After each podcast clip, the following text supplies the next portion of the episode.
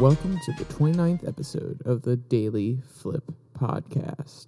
I'm your host, Alex, and today we're going to be flipping through some of the top stories, including the young Democratic Socialist Party and their ever-growing enthusiasm, a article talking about the midterms and how Republicans are on a roll, and of course, if you've been paying any attention to the news or even been on social media, Elon Musk has acquired Twitter, and I would feel like we would be doing a disservice if we didn't talk about it.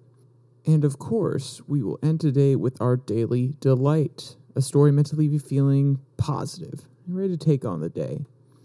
Now, that's enough rambling from me. Let's get into our daily debate. And I actually want to pause my prayers, and I hope all of your prayers go out to Paul Pelosi uh, the terrible attack that happened in San Francisco against him in his home.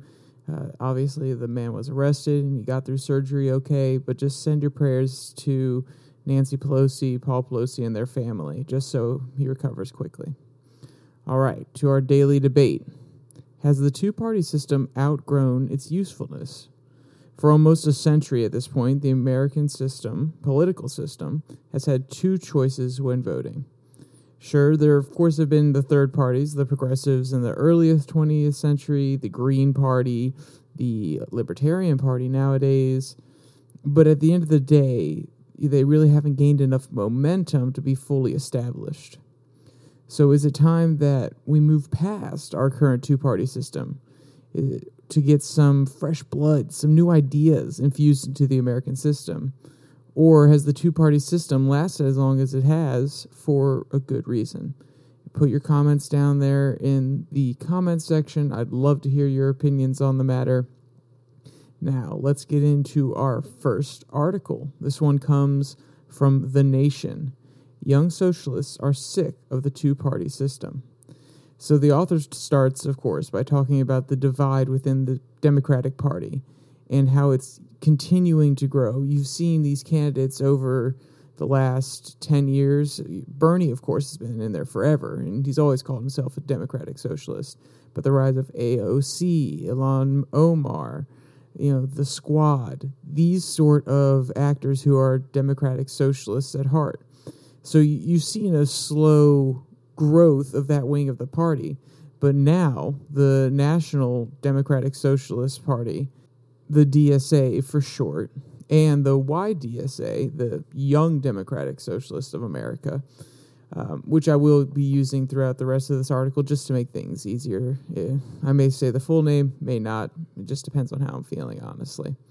Uh, they are feeling as though they need to make a, a split from the Democratic Party. They feel that they have enough momentum behind them, they have enough support as well as the fact that the Democrats aren't truly reflecting all of their positions and they're not necessarily going far enough on some of these issues.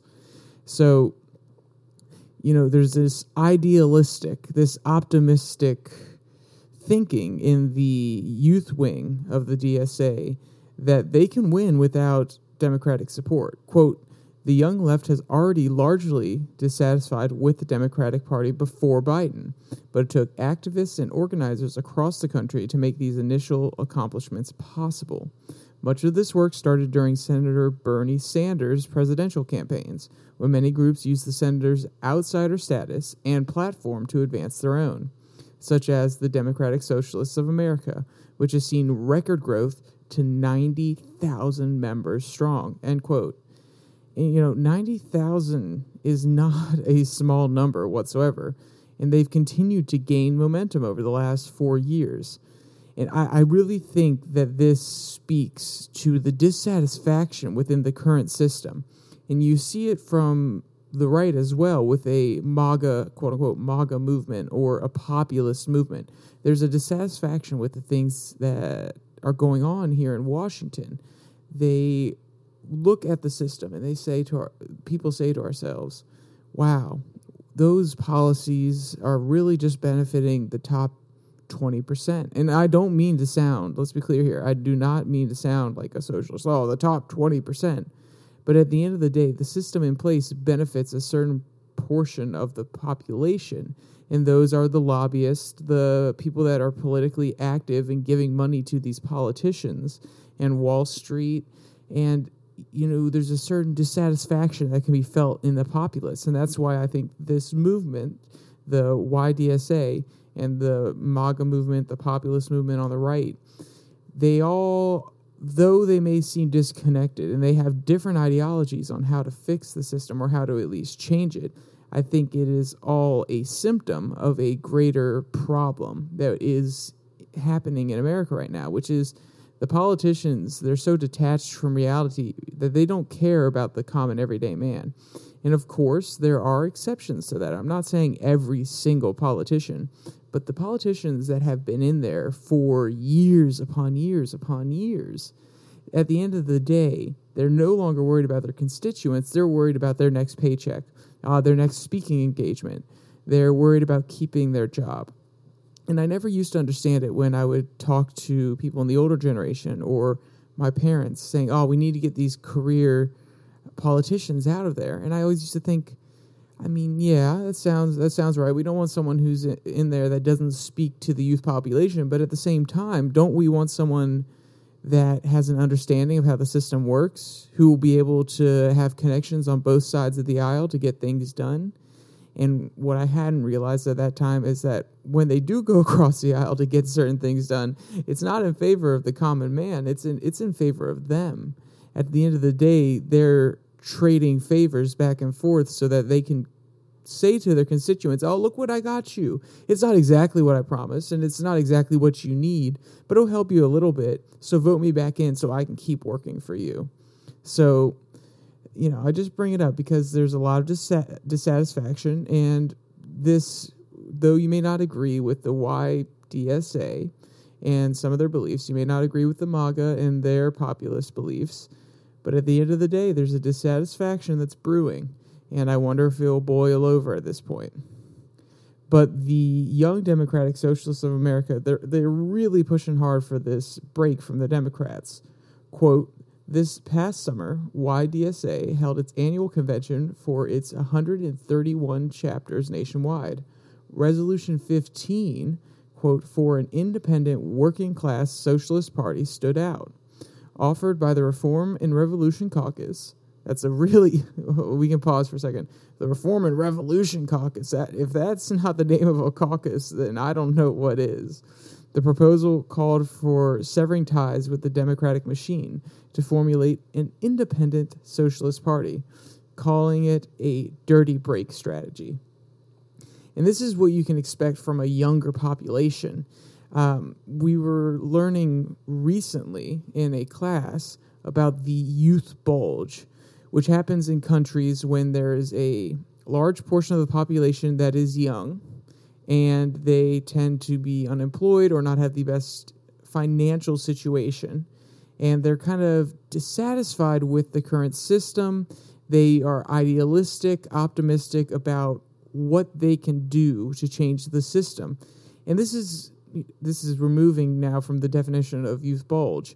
It kind of makes sense in my mind that the young people in a population, the, the activists, the organizers, they are, I don't want to say naive, and I don't want to keep using the word idealistic, but they truly believe that they can change the system. They haven't yet been beaten down by the system, or they haven't yet experienced all the benefits that systems can provide if they know how to go about it and utilize it for themselves. So they're very idealistic in their approach, saying, no, no, we can upend it, we can change it, we can make it better.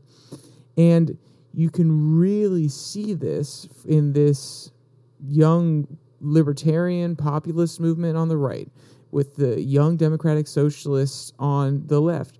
I've heard a lot of talk from people I know, any side of the aisle, saying, oh, we, we need to get past the two party system, or at least there needs to be a break on both sides.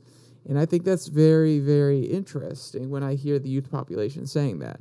Now, does that mean that every single person that says that is actually going to go out there, build the infrastructure, do all the hard work to get there? No. At the end of the day, it, it's easy to say this sort of thing and it's easy to have this mentality that we need to change the system, but it's very hard to do. But the young Democratic Socialists of America, they're out here passing proposals, they're actively trying to put in place infrastructure for their own party So you can see that they're they're trying to do this and they're taking it very seriously, and we'll see if it benefits them in the long run. Because at the end of the day, I think the question will be if they do split from the Democrats, is that going to actually help them? Because right now, you know, 90,000 members across the United States in the Democratic Socialists of America. That's not the young wing of the party, that is just the Democratic Socialists of America. That's not a huge portion of the population. And right now they kind of they've had to align themselves with the Democrats over the last few years to get things done in order to actually get some of their proposals into law.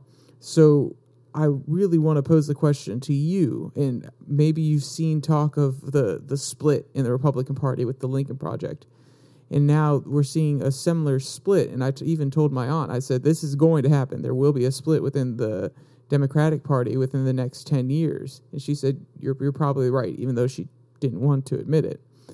I think it will hurt them at the end of the day because they are going to be splitting the votes. They're not going to be putting in candidates that have a little bit of a democratic socialist leaning, but at the end of the day will still appeal to the masses. And it will split the votes that would go towards the Democrats or the socialists. Because you know, not many, and I mean, not many independents and Republicans are willing to vote for a socialist candidate and that's just dividing the Democratic base in half. So it may lead to years of Republican control before people truly become dissatisfied. And the young Democratic Socialists, the Democratic Socialists of America, until that party can really gain, gain traction with this working class socialist party that they're trying to build. The author says, well, actually, no, this is from uh, Katie Weaver. Quote, I don't see us able to make a dirty break and she's the co-chair of the North Central High School's YDSA chapter, citing the Democratic Party party's quote power and wealth. Quote, the two-party system is so strongly ingrained in the political process, it is going to be difficult to break that mold, end quote. And I would have to agree. And just like the rant I just gave about it's going to split the Democratic base, uh, they need that base. They need that that voting block to help them get at least a few of their proposals through Congress and through to the president, so he can try to sign them into law. And at this point, like she said, it's so deeply ingrained within the American system that we have two parties and one serves one population, one serves the other, even though that's not true anymore. You know, we're starting to see a breakup of uh, the traditional blocks that either side would normally get votes from. But at the end of the day, so people are so used to a two party system that they're going to see a third party on the ballot, like the Green Party, and it's going to barely get enough votes to influence anything. Maybe it gets enough to take away from one candidate or another, but at the end of the day, that third party is probably not going to win. So I believe it was Jill Stein of the Green Party back when Hillary and Trump were first running. Someone can correct me on that. But she barely got enough votes to change anything at the end of the day. And she definitely didn't get enough votes to be president. So some people feel as though when they're voting for a third party, it can either be a protest vote or it can be throwing their vote away. They feel that they want to vote, they still want to make their opinion heard, but they don't want to vote for either of the two candidates. So we'll see if this split does happen, if the YDSA does get its resolution passed and they start building that infrastructure. We'll see here in the future how much that affects the Democrats and the Democratic Socialists' ability to win these major elections and get the people that they want in office in office. All right, that's enough talking about the article from The Nation. Let's get into one from the Washington Examiner. Republicans are on a roll. So, with the last article, you probably didn't hear much about it beforehand. Obviously, maybe a few people read The Nation or few people are aware of the movement of the Democratic Socialists of America. But at the end of the day, that, that's not a really mainstream idea. It's not espoused on a whole bunch of different news organizations. This idea that is first brought up in this article that the polls are tightening and it's not in favor of Democrats, you've probably heard this idea everywhere from Fox News to CNN to MSNBC. All the different news networks are talking about this now that Democrats are really losing their lead. And the slate of candidates that the Republicans put forth, you've probably heard this talked about as well. You know, this midterm were not the strongest. They included uh, populist and famous personas like Walker, Oz, J.D. Vance, and just to name a few. So going into this midterm season, the Democrats thought they had it in the bag. They thought that a lot of these candidates that Trump put forward, oh no, we, we can beat them easy. We will fund them a little bit. We'll give them a little bit of extra money so that they are the Republican nominees, and then we can easily crush them when it comes to the general election. But at the end of the day, you know, economic conditions have worsened. Many people are asking themselves why, and they're they're looking at a lot of different factors, of course. But the easiest one for people to blame or to look at is to look at the party in power, and that's the Democrats. They have the House, they barely have the Senate, and they have the presidency. So they have the executive and the legislative branch.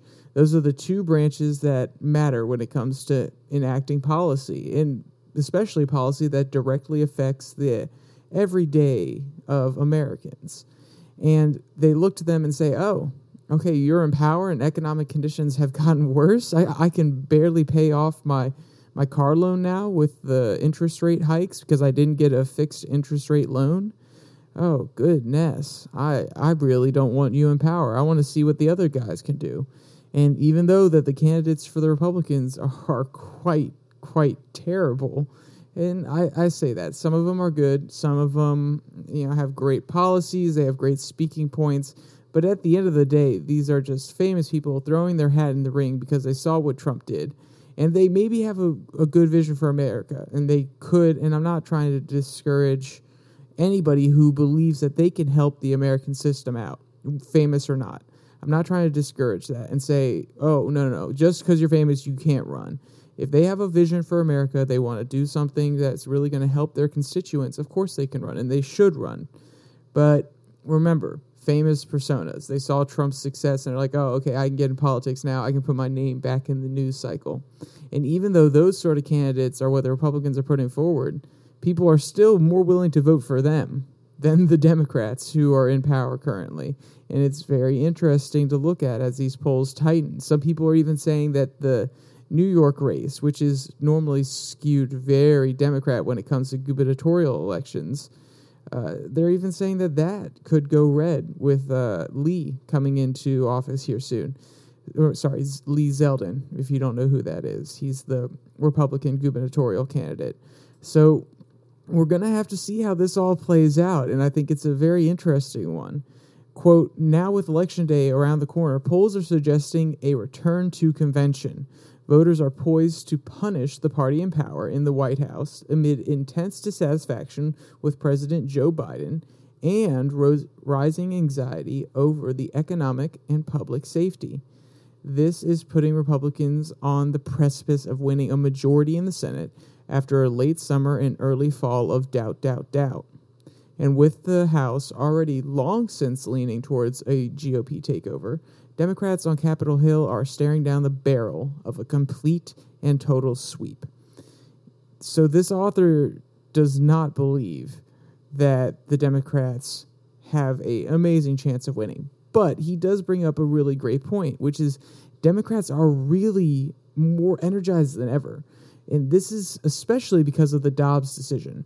And a lot of Republicans I've talked to say that abortion is not an issue, or even that I've listened to. I've heard talking points from maybe Knowles, uh, Michael Knowles of the Daily Wire, and he says, ah, well, no, no, no. I'm telling you now, abortion is not an issue that is going to stoke a lot of people to go out there and vote. And I, I greatly disagree. I know that at the end of the day, the Supreme Court kicked it back to the states. So now it's a state's issue. But there are a lot of people who truly believe that it's their right to control their body. It's more, instead of it just being about abortions, it's about their liberty, their freedoms.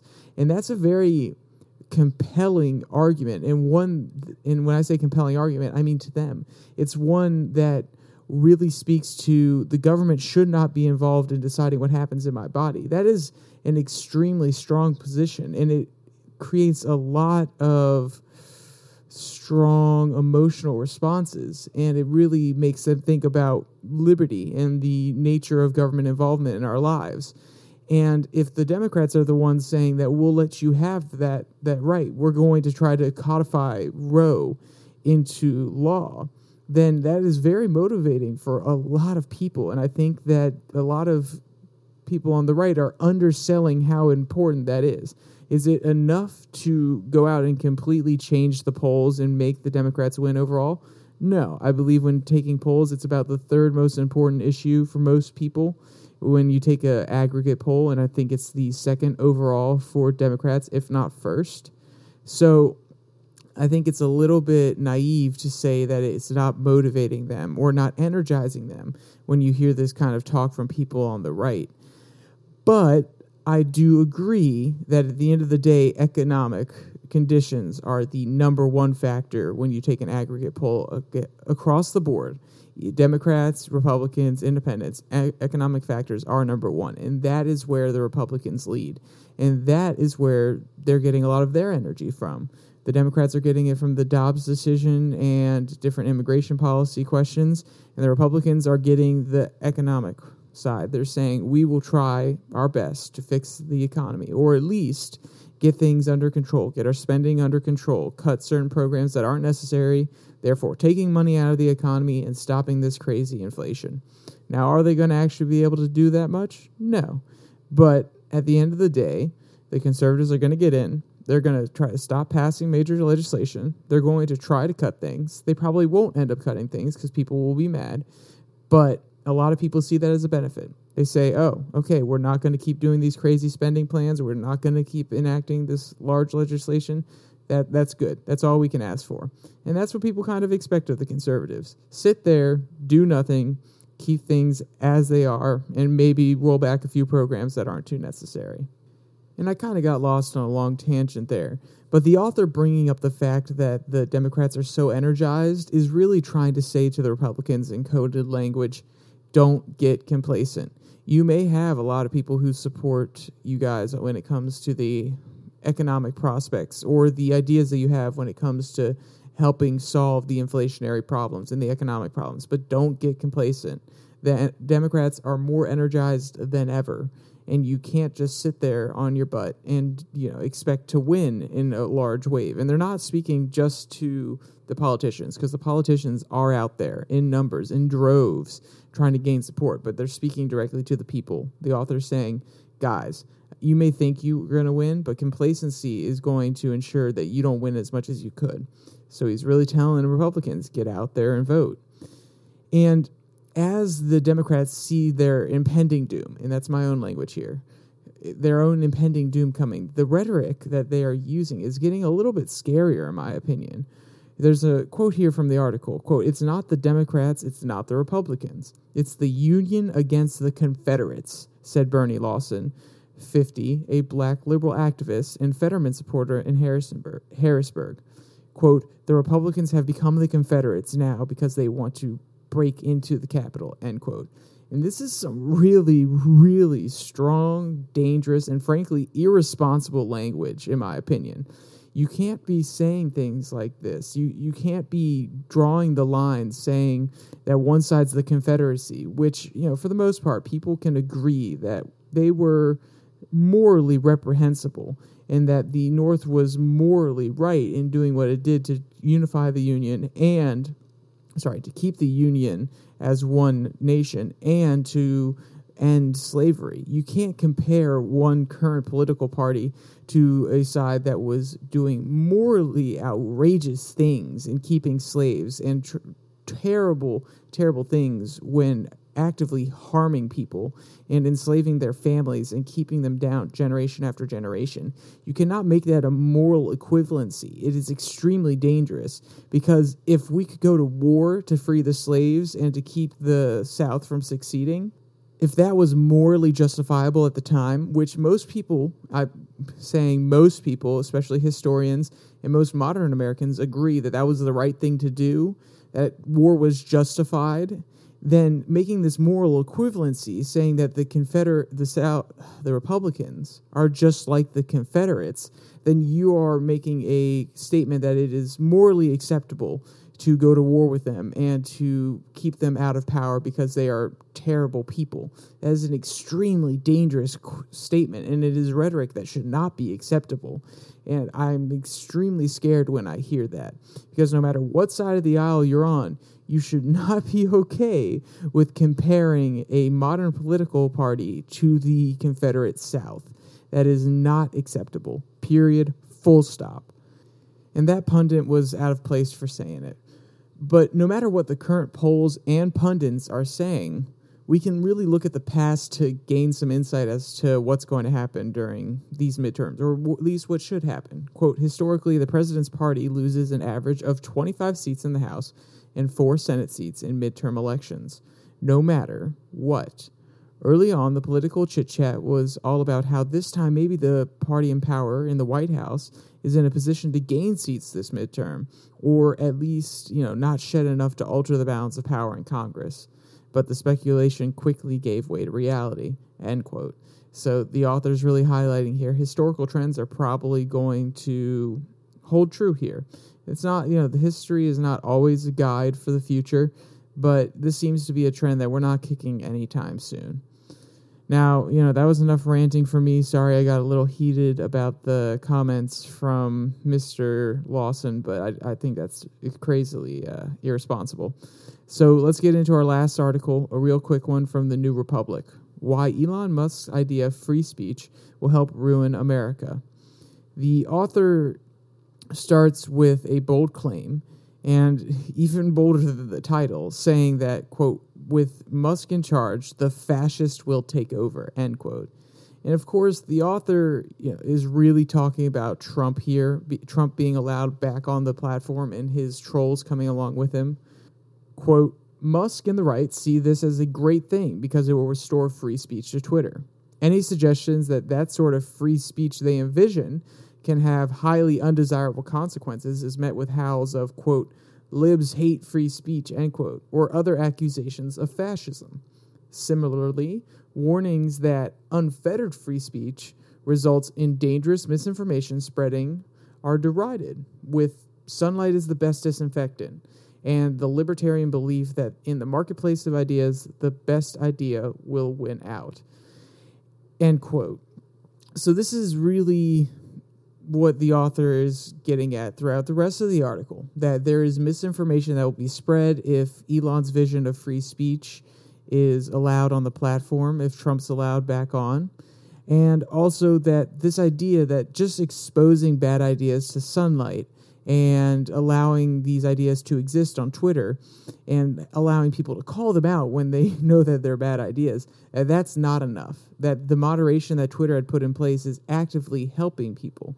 It's ensuring that misinformation isn't spread. It's protecting vulnerable populations. And this is the argument you've heard from the the left and people that like Twitter as it is for a long time. But I think we need to break it down a little bit more here because the author really thinks, at the end of the day, with all those spec- uh, stipulations that I just put out there, the author really believes that it's Twitter's job to decide what information is, and its main prerogative should be to help the state of the nation, the state of the world, and that the, Twitter has a higher calling, so to speak. That they should be the ones deciding what's information, that they should be the ones deciding what should and shouldn't be allowed on platforms. And that's why Musk is taking over. Musk does not want to be the arbiter of free speech or what should be said online. He does not want to be the one deciding what people are allowed to say. He is just going to uphold it to legal standards in different countries. That's what he said, at least. And the author brings up a good point. That's going to be hard to do because a lot of laws in Europe, especially around hate speech laws, are different than the United States. And in order to have those laws actually be implemented and those current conventions to be implemented, you would have to either have European laws apply here or the US laws apply in Europe when it comes to Twitter. So there's a question that in order to make sure that all the laws are followed in certain countries, are they going to really have to silo off Twitter? They're going to have to say, this is European Twitter, this is American Twitter, this is Chinese Twitter, and then not allow them to interact?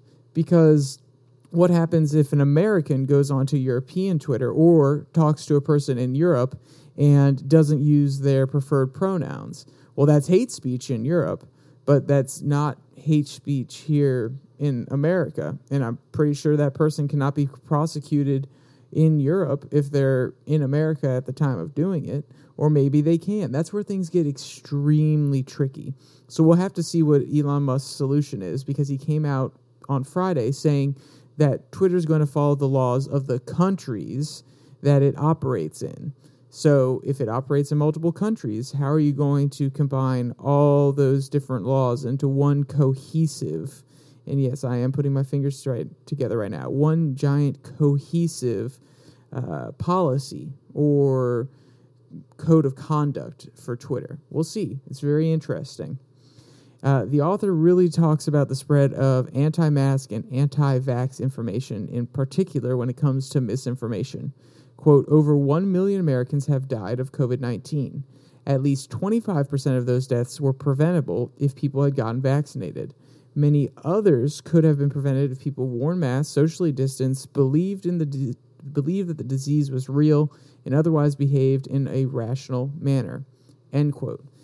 A uh, few points here. Interesting that they bring up a rational manner. I don't necessarily think it's rational that we should shut down the entire economy that supports millions of Americans' lives, especially those that are not as fortunate and can't just sit at home off their hedge fund or you know stipends from their job. Uh, that's interesting that they say be- behaved in a rational manner. I would say that during COVID, none of us acted in a rational manner, no matter what side of the aisle you're on. But the, the interesting point they make here is that 25% of those deaths were preventable if people got vaccinated. And there's kind of a f- conflation here that those 25% could have been prevented if those people were vaccinated. And therefore, she's trying to make the connection that this information that was spread across social media is the reason that these people died because they didn't get vaccinated.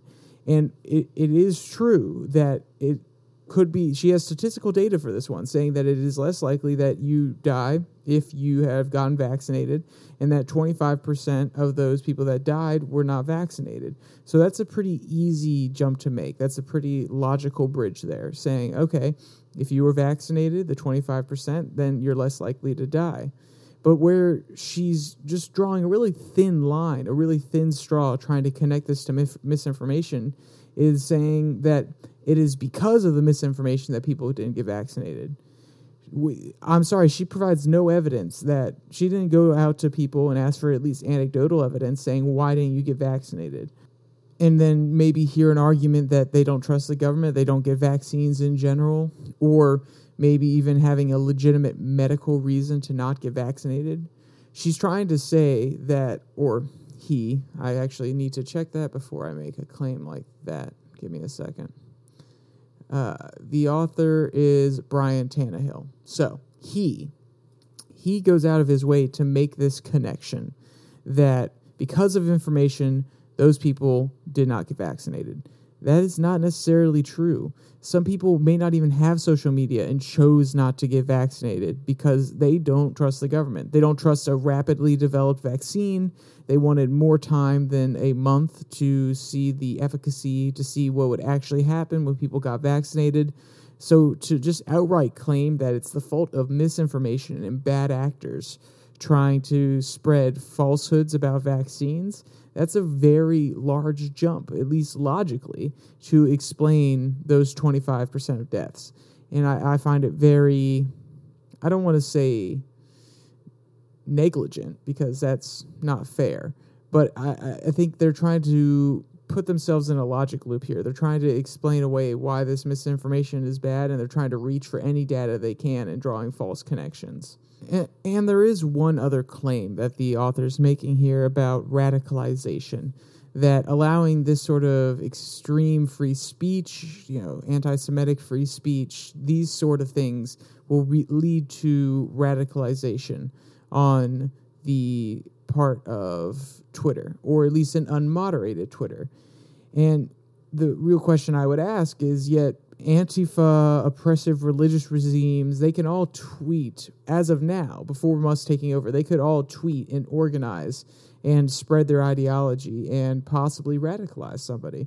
So, why is that sort of radicalization okay, but in the other sense, radicalization towards a more conservative religious sense? Why is that not okay? I don't think radicalization in general is okay, period, full stop.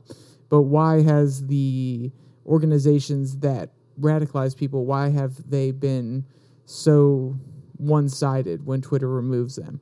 That's the real question that needs to be answered here. And I think the author needs to relook at their assumptions and needs to sit down and say, okay, I need to reevaluate here. We should get rid of all radicalization, and I'm going to call out previous Twitter for not doing it or say, okay, radicalization is okay, which I don't think the author will do. I just think that it's a little bit uh, intellectually dishonest when they're calling out Twitter for, you know, possibly having more radicalization in the future, and yet they don't call out Twitter on the previous organizations that were already on there radicalizing people while the old regime was controlling Twitter. Now, you know, that's enough negative stuff. Let's get on to our daily delight. This one comes from Travel and Leisure. This adorable service dog has spent 700 days on cruise ships, and Holland American Line just recognized her status. Joska, a 10 year old black Labrador, was honored for her service this week. She, quote, received the high honor during the current 150th anniversary transatlantic crossing on the Rotterdam. She has sailed to destinations around the globe from Alaska and Hawaii to Canada, Europe, the Caribbean, and more. In fact, Joska has sailed on more than 50 Holland American cruises since 2014. End quote. And you know, she really deserves a lot of credit for her hard work as a service dog. It's nice to see that this cute little girl is really getting recognized for what she's done. Quote, Joska is the first service animal to achieve this lofty status, and we wanted to honor her with an event that shows her how special she is and shows how special she is to everyone in our company. End quote. Holland American Line President Gus Antorcha said in a statement shared with TNL. So, congrats to Joska. Uh, we wish her further safe travels around the world, and we hope that she can brighten a lot of people's lives. So, if you want to see any of the cute videos from her ceremony or read any of today's articles, there will be a link in that description below the like and subscribe button. Uh, also, down there is my Twitter handle at Your Daily Flip. Uh, you can go there for quick and convenient news, post something every single day. Some days it is the link to the podcast, but most days it's commentary or starting a conversation with somebody and trying to point things out that are happening in our current political system. All right, with all of that said, there's only one more thing to say stay safe, don't die.